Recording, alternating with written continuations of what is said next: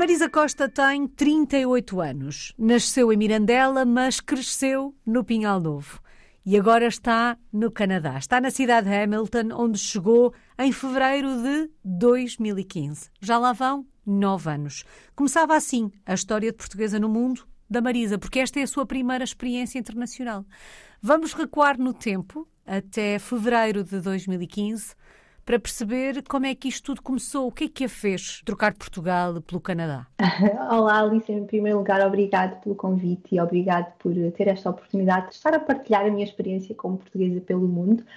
O que me fez vir, na altura, isto foi tudo ideia do meu marido, na altura namorado. Ele não tinha trabalho na área dele, na área de formação em Portugal. Eu tinha, mas também não estava propriamente assim muito feliz na posição em que estava. Uh, e pronto, e começou assim uma ideia que nasceu, que começou a tomar forma e depois chegou uma altura em que pensámos, olha, por que não? Olha, vamos experimentar. E foi assim, ele veio primeiro, porque eu tinha trabalho em uhum. Portugal, depois dois anos depois, em 2015, vi eu e os nossos dois cães. Mas a Marisa dizia, foi uma ideia que nasceu. É uma ideia que nasce daquelas circunstâncias uh, que a Marisa fazia referência há pouco, ou de alguma forma esta era uma ideia presente desde sempre? Tinham vontade, curiosidade em ter uma experiência internacional? Sim, sem dúvida. Era uma ideia que já estava ali há, ali há, muito tempo. Ah, sim, era uma coisa, algo que nós tínhamos muita curiosidade ter esta experiência. E não sei, sabe, a minha família também é uma família de imigrantes. Nós temos pessoas da, da minha, na minha família em particular por todo o lado. Então, se calhar também há aí uhum. uma componente genética. E porquê o Canadá, Marisa? Sinceramente, acho que foi mesmo porque o meu marido é canadiano. E então acho que ele tinha essa vontade de. Ele nasceu cá, e voltou para Portugal ainda criança e acho que ele tinha essa curiosidade de voltar ou alguma coisa que o chamava a voltar aqui. Pronto, eu ok, porque não? É uma aventura, é uma experiência, olha. Bom, e esta aventura começou em fevereiro de 2015. Que memórias guarda do primeiro encontro com o Canadá? Foi um encontro, assim, foi um, um grande choque de, de realidade, para ser sincera. Obviamente eu sabia que vir em fevereiro era um dos meses mais frios do ano, eu cheguei no dia 13 e lembro-me, no dia 14, dia dos namorados, em 2015, houve um, uma temperatura de menos de 30 e qualquer coisa. Foi assim um. Não é o normal ser assim tão frio. E lembro-me que eu nesse dia pensei: o que é que eu fiz à minha vida? O que é que eu estou a fazer aqui?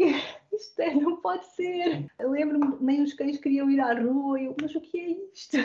Então foi assim um grande, foi assim um grande choque com o inverno, que é uhum. completamente diferente do nosso inverno em Portugal. Mas pronto, também foi bom, não é? O, reencontro com o Luís e ficarmos finalmente todos juntos. Foi, foi assim, foi assim o primeiro primeiro impacto. Que bela memória. Não se viam há dois anos? Ah, não, nós tínhamos nos visto algumas vezes nesses dois anos, mas não tanto como gostaríamos. Depois daquele choque térmico inicial um, e de, daquele pensamento, o que é que eu fiz à minha vida? Como é que foi o processo de adaptação ao Canadá, Marisa? Estamos perante um recomeçar do zero? Foi assim que olhou para esta experiência, para esta aventura? Sim, sem dúvida. Foi mesmo recomeçar do zero. E pronto, passado aquele primeiro, foi aquele primeiro dia, aquele choque térmico, diga que foi mesmo. Não sei, acho que houve ali um. No dia seguinte, na segunda-feira, eu já estava a procurar onde é que ia fazer aulas de inglês. Já, pronto, as coisas começaram logo muito rapidamente a avançar e acho que a adaptação, posso falar só por mim, uhum. Para mim foi muito mais fácil do que aquilo que eu esperava. Acha que o facto do namorado, na altura, agora marido, já aí estar, de alguma forma, ter ido preparar terreno, digamos assim, também ajudou neste processo de adaptação? Tornou um bocadinho sim. mais fácil? Sim, sim, sim, sim, sem dúvida, sem dúvida, claro que sim. Eu, eu acho que quando nós vamos já temos alguém, especialmente alguém que é o nosso suporte, não é? Alguém que já nos pode também indicar, olha, vai por este caminho, ou faz as coisas desta forma, ou, não é? Mesmo as coisas mais banais, uhum. como tratar de ter um, telemóvel, aquelas coisas mesmo uh, do dia a dia, acho que sim, acho que foi fundamental, sem dúvida. Tem ideia do que é que mais a surpreendeu do ponto de vista dos hábitos, dos costumes? Lembro-me no início, uma coisa que me surpreendeu bastante foi toda um, a rede de apoio a novos imigrantes que eu encontrei, que acabei por usufruir entre aulas de inglês completamente grátis, ajuda para procurar trabalho, para fazer currículos, para sei lá, tudo o que se possa imaginar. Isso surpreendeu-me bastante e acho que também foi uma parte muito importante ah, na minha adaptação, eu procurei muito todos os recursos que estavam disponíveis e que são fantásticos. E também um, outra coisa que me surpreendeu bastante foi a multiculturalidade. Nós, na altura, quando eu vim, nós, eu aterrei em, em Toronto uhum. e nós uhum. ficámos em Toronto durante um par de anos. Depois é que viemos para Hamilton. E é, a multiculturalidade foi uma coisa que me surpreendeu muito, surpreendeu muito pela positiva. A Marisa falava agora de alguns aspectos que a surpreenderam e percebemos que surpreenderam pela positiva e acredito que tenham sido elementos facilitadores também deste uhum. processo de adaptação. Algum hábito, algum costume ao qual tenha sido mais difícil adaptar-se, ao qual tenha resistido durante algum tempo? Olha, sinceramente, eu adaptei-me tão bem aos hábitos. Por exemplo, o jantar cedo, eu adaptei-me logo e adoro agora jantar cedo, mas há um que eu demorei muito a adaptar. Não é bem um hábito, é mais assim uma espécie de tradição que aqui muitas pessoas aqui no verão uh, usufruem muito do ar livre e vão acampar, fazem várias viagens de campismo, seja em tendas, seja em relotes, pronto, há várias, várias, várias maneiras e foi uma coisa que eu resisti durante muito tempo. Eu nunca tinha acampado e eu achava, ai meu Deus, não, não pode ser, isto não é para mim, não, eu preciso ter algum conforto e eu resisti durante muito tempo, mas acabei por ceder e hoje em dia posso dizer que, pronto, o Canadá convenceu-me. Rendeu-se, portanto. Sim, eu nunca na minha vida imaginei que depois dos 30 que ia começar a acampar, mas Há sempre uma primeira vez para tudo. Marisa, Sim. como é que são os canadianos? Ah, eu diria que são pessoas bastante educadas, são muito respeitadores do espaço das outras pessoas, ah, são um pouco mais reservados do que nós. Acho que talvez é um pouco mais difícil fazer amizades com canadianos. Estou aqui a pensar, não é? A maior parte dos meus amigos, se calhar, são pessoas também que vieram de fora, outros uhum. imigrantes de outros países. Ah, mas são a convivência é muito, é muito fácil e muito agradável, sem dúvida. E acho que uma vez que nós fazemos amizade com eles, acho que é uma amizade normalmente muito, muito verdadeira e uma amizade muito boa. Passaram quase nove anos uh, desde que aí chegou. Sente-se em casa no Canadá? Ah, é uma boa pergunta. Alguns dias sinto, eu sinto-me muito confortável aqui, noutros dias sinto, sinto falta de Portugal. Às vezes sinto, eu acho que já não me sinto em casa em lado nenhum, porque parece que uma pessoa está está com um pé aqui e outro lá, e mesmo após este tempo todo, às vezes ainda o coração ainda, ainda pende lá para o outro lado do oceano, mas uhum.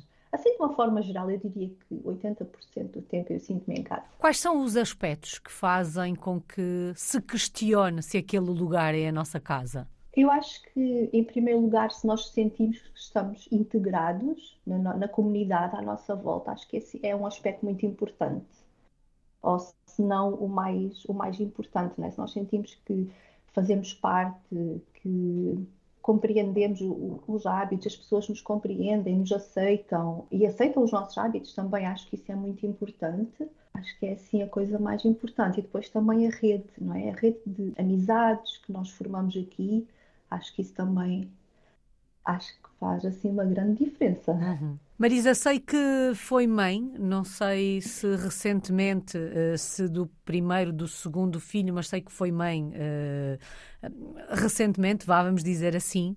Daquilo que se sabe, eh, da forma como se aborda a maternidade em Portugal, a forma como se, se aborda até a educação da criança naquela, naqueles primeiros anos de vida, tem ideias se há muitas diferenças neste aspecto entre Portugal e o Canadá? Uh, eu fui mãe há exatamente 18 meses portanto vou agora voltar ao trabalho, agora brevemente. Eu acho que sim, acho que há muitas, acho que há muitas diferenças, não é? Não diria que é assim, educar uma criança aqui não diria que é assim completamente diferente, mas sim, há, há algumas, algumas diferenças. Uma coisa que eu já notei é que as crianças aqui brincam muito na rua, mesmo com as temperaturas, uhum. e em Portugal é assim, isto é do, daquilo que me dizem, ou daquilo que eu. Não é? eu não, Porque não foi mãe em Portugal, sim. Exatamente, eu não posso dizer que posso ter essa experiência para comparar. Mas pronto, dá, aquilo que me dá a ideia é que em Portugal as crianças não brincam tanto na rua no inverno. E aqui, mesmo nas escolas ou na, nos infantários, até, até a temperatura de menos 15 eles vão sempre à rua. E brincam, não é? Tem, obviamente eles têm, têm o equipamento adequado, uhum. Uh, não é? Roupa adequada, o calçado, etc. E acho que isso é uma coisa que eu notei uh, muito diferente. E outra coisa que eu notei também, talvez por causa da multiculturalidade aqui, é que quando na educação das crianças aqui há muito essa consciência de ok, há pessoas que não celebram o Natal, por exemplo, há pessoas que estão a celebrar, sei lá, outra coisa qualquer, ou celebram o Ramadão, ou celebram um, o Hanukkah, uhum. ou, pronto, outras. Uh, e então é uma coisa aqui que também as crianças acabam por ter, aprender acerca disso. E outra coisa que eu acho também que é um pouco diferente, uh, e lá está outra vez, isto é aquilo que me dizem, não é? Eu não sei. Uhum. É que hum, talvez em Portugal as pessoas uh, têm mais a tendência para dar opinião. Olha, devias fazer isto, ou porque é que fazes isto? E aqui não, aqui as pessoas não, não se metem assim muito. Mas isso também e, se pode prender com aquele aspecto que fazia referência há pouco de que o, o canadiano respeita muito o espaço do outro. Sim, Portanto, isto sim, acaba depois por sim. se refletir em todos os aspectos uhum. da vida, não é? Sim, sim, sim, sim, sim. Sim, eu sim, eu sei. Pronto, isto é um exemplo, porque quando eu falo com amigas minhas daí, é uma coisa que se queixam, porque, ou porque recebem críticas, ou porque recebem conselhos que não são pedidos, e eu aqui, literalmente, não, não, não uhum. tenho a sorte de não ter que lidar com isso. São pequenas uh, diferenças. Marisa, em termos sim, sim, sim. profissionais, e dizia há pouco que vai regressar ao trabalho entretanto, o que é que faz por aí? Eu sou técnica de análises clínicas aqui. Eu trabalho num hospital oncológico, que é um, é um dos maiores aqui do Canadá. Uh, e, e, trabalho na, no laboratório de medicina transfusional e neste momento eu sou, uh, como é que é dizer, é, a minha posição é mais ou menos de supervisão ou coordenação uhum. uh, e então é isso, é isso que eu faço aqui. Esta já era a sua área de trabalho em Portugal? Sim, sim, já era a minha área, sim. E foi fácil depois eh, conseguir trabalho na mesma área aí? Um, o processo é, é simples de reconhecimento da profissão? É sim, o processo de reconhecimento da profissão não Ou, é... neste caso, não da profissão, mas sim da, da habilitação para exercer, não é? Uhum, sim, sim. Sim, o processo de reconhecimento não é simples. É, é até um pouco complexo. Uhum. Um, e, e, foi, e foram largos, largos meses de, a, a trabalhar e a batalhar para isso. Apesar das habilitações estarem completamente reconhecidas, não é? Um, a equivalência que eles nos dão, pelo menos no, no meu caso, uhum. a equivalência é um, como se nós tivéssemos acabado de sair da escola.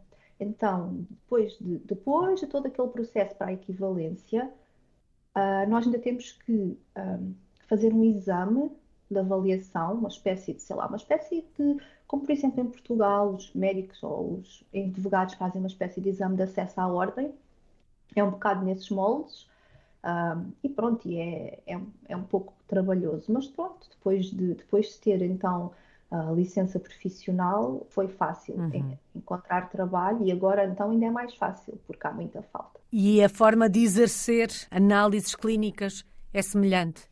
Imagino eu. Sim, sim, sim, é bastante semelhante, sim, sim. Há pequenas diferenças, mais em termos de gestão e organização dos serviços, mas sim, é bastante semelhante. Realizada profissionalmente, Marisa? Ah, sim. sim, sim, eu diria que sim. Um, eu, eu, também, entretanto, enquanto estive de licença de maternidade, comecei também a explorar outro, outros interesses e outras áreas, uhum. fiz outros cursos e formações. Uh, comecei um negócio próprio, tipo uma espécie de um negócio ao lado, ou paralelo à minha área, e então, pronto, acaba por. Acho que, não sei, nós vamos evoluindo, vamos mudando, uh, e aquilo que nos fazia sentir realizados também vai evoluindo, não é? E acho que essa também é uma coisa muito boa aqui do Canadá, é que é muito fácil nós mudarmos e é muito bem aceito mudarmos, seja mudarmos de trabalho dentro da nossa área, seja explorar outra áreas completamente diferentes. Uhum. E que projeto paralelo é esse que tem em mãos? Podemos saber? Ah, sim, claro. Olha, eu comecei um, um projeto em que eu formei-me como instrutora de hypnobirthing para dar acompanhamento a, a, grávidas e também me formei como professora de yoga. Então estou estou assim, digamos que nas fase, na fase inicial de uhum. integrar tudo e começar a pôr as coisas a andar, mas as perspectivas são bastante, bastante animadoras. Bom, dizia que tem em mãos, é, é instrutora de, de, de, yoga e de hypnobirthing. Isto é, isto é o quê? Ah, olha, é assim uma ferramenta ah, que é muito usada noutros países, como por exemplo a Inglaterra, a Austrália e Canadá também, uh, e é assim de uma forma muito geral, um, é uma preparação para o parto em que nós preparamos muito o mindset uhum. e que vamos capacitar a grávida para saber que pode fazer, que pode parir, sem medos, sem receios, Uh, e também vamos trabalhar muito em termos de gestão da dor, em termos de, por exemplo, um, respirações ou tipos de respiração para diferentes uh, fases do parto. E também trabalhamos muito com meditações, com afirmações para realmente uh, fazer uma diferença ali ao nível da nossa mente e do nosso subconsciente que vão depois refletir-se na forma como, como encaramos o parto e e até como o parto se desenrola, porque como isto é tudo baseado em evidências, neurociência, acaba por, sem nos apercebermos e de forma muito simples, acaba por ter um impacto até na, nas hormonas que estão a ser libertadas, libertadas. Uh, durante o parto. É muito engraçado. Marisa, e este é um projeto que é posto em prática uh, ou ao qual se pode aceder só no Canadá, ou as novas tecnologias permitem que a Marisa chegue com este projeto a um público muito mais vasto que esteja em qualquer parte do mundo. Sim, o poder do online é esse, não é? Eu consigo chegar a qualquer, a qualquer parte do mundo e tem sido muito bom a estabelecer contactos com pessoas em, em diferentes partes do mundo. Quem tiver ficado curioso, quem quiser conhecer um bocadinho melhor estes eh, projetos da, da Marisa, onde é que a podem encontrar? É fácil encontrá-la online? Uh, sim, para já uh, o meu site ainda está em construção, mas eu tenho a minha página de Instagram e a minha página é marisa.falcão.costa. Bom, fica esta, fica esta sugestão, fica, fica esta dica, este contacto para quem quiser conhecer melhor este, este projeto da Marisa. Esta é uma mudança que começa não a dois, mas já a quatro na altura, porque a Marisa juntou-se ao namorado, agora marido, mais os cães. Entretanto, este é um amor que deu frutos, tem, tem, tem já a família a crescer. Quando olham para o futuro, Vê-se no Canadá durante mais alguns anos? Ah, sim, acho que sim. Acho que num futuro próximo, sim, sem dúvida. Nós, uh, como eu disse, 80% do tempo eu sinto-me em casa. Uhum. E, e, nós estamos bem aqui, nós, nós estamos confortáveis, digamos assim, nós estamos muito confortáveis. Mas não sei, o futuro está aberto, né? Acho que no futuro próximo vamos estar aqui com certeza, mas quem sabe, já, não é, já, já nos aventurámos uma vez, quem sabe. Há quem diga que só custa a primeira vez, eh, depois de cortado o cordão umbilical, é fácil continuar a, eh, a viagem. Qual é que tem sido a maior aprendizagem destes últimos eh, nove anos, Marisa? Eu diria que a maior aprendizagem tem sido aprender mais acerca de mim própria e uhum. aprender que eu sou capaz de fazer aquilo que eu me propuser, porque foi, pronto, o início aqui foi, foi atribulado, não é? Todo o processo de certificação profissional e, e encontrar trabalho e pronto, tudo aquilo que pelo qual passamos, não só eu, e uma grande aprendizagem, e nós falamos disto muitas vezes em casa, uma grande aprendizagem que nós tiramos é aprender que nós somos capazes e que nós conseguimos ir buscar aquela tenacidade e persistência de fazer acontecer.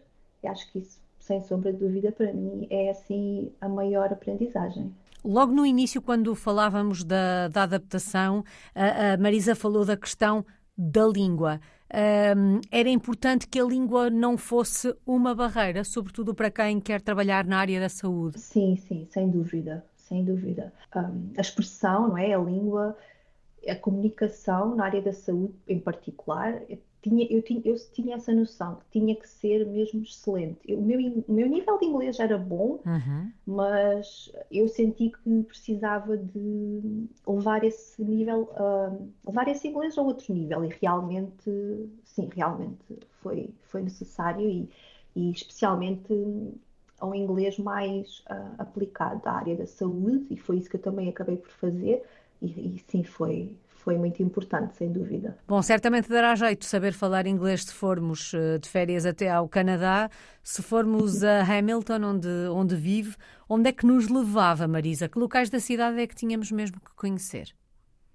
Um, eu, sinceramente, uma coisa que eu gosto muito aqui na cidade de Hamilton é que é uma cidade com meio milhão de habitantes, uh, mas à volta é muito natureza. É uma das cidades, aliás, acho que é a cidade do Canadá aqui que tem o maior número de cascatas e de trails, e acho que sem dúvida eram os sítios que eu levaria alguém que vem de fora a, a explorar, para quem gosta, não é? De caminhar, de andar, de andar no ar livre. Tem aqui sítios muito muito bonitos. E teríamos que ir acampar? Não necessariamente, mas se estiverem com a vontade desse desafio. Pôr em prática aquela máxima do em Roma ser romano, neste caso, se fôssemos até ao Canadá, pôr em prática também esta, esta vontade de acampar. Saudades de Sim. Portugal, Marisa, de que é que se sente mais falta do nosso país quando se vive tão longe? Ah, olha, uh, o número um que eu sinto mais falta é das pessoas da minha família, amigos.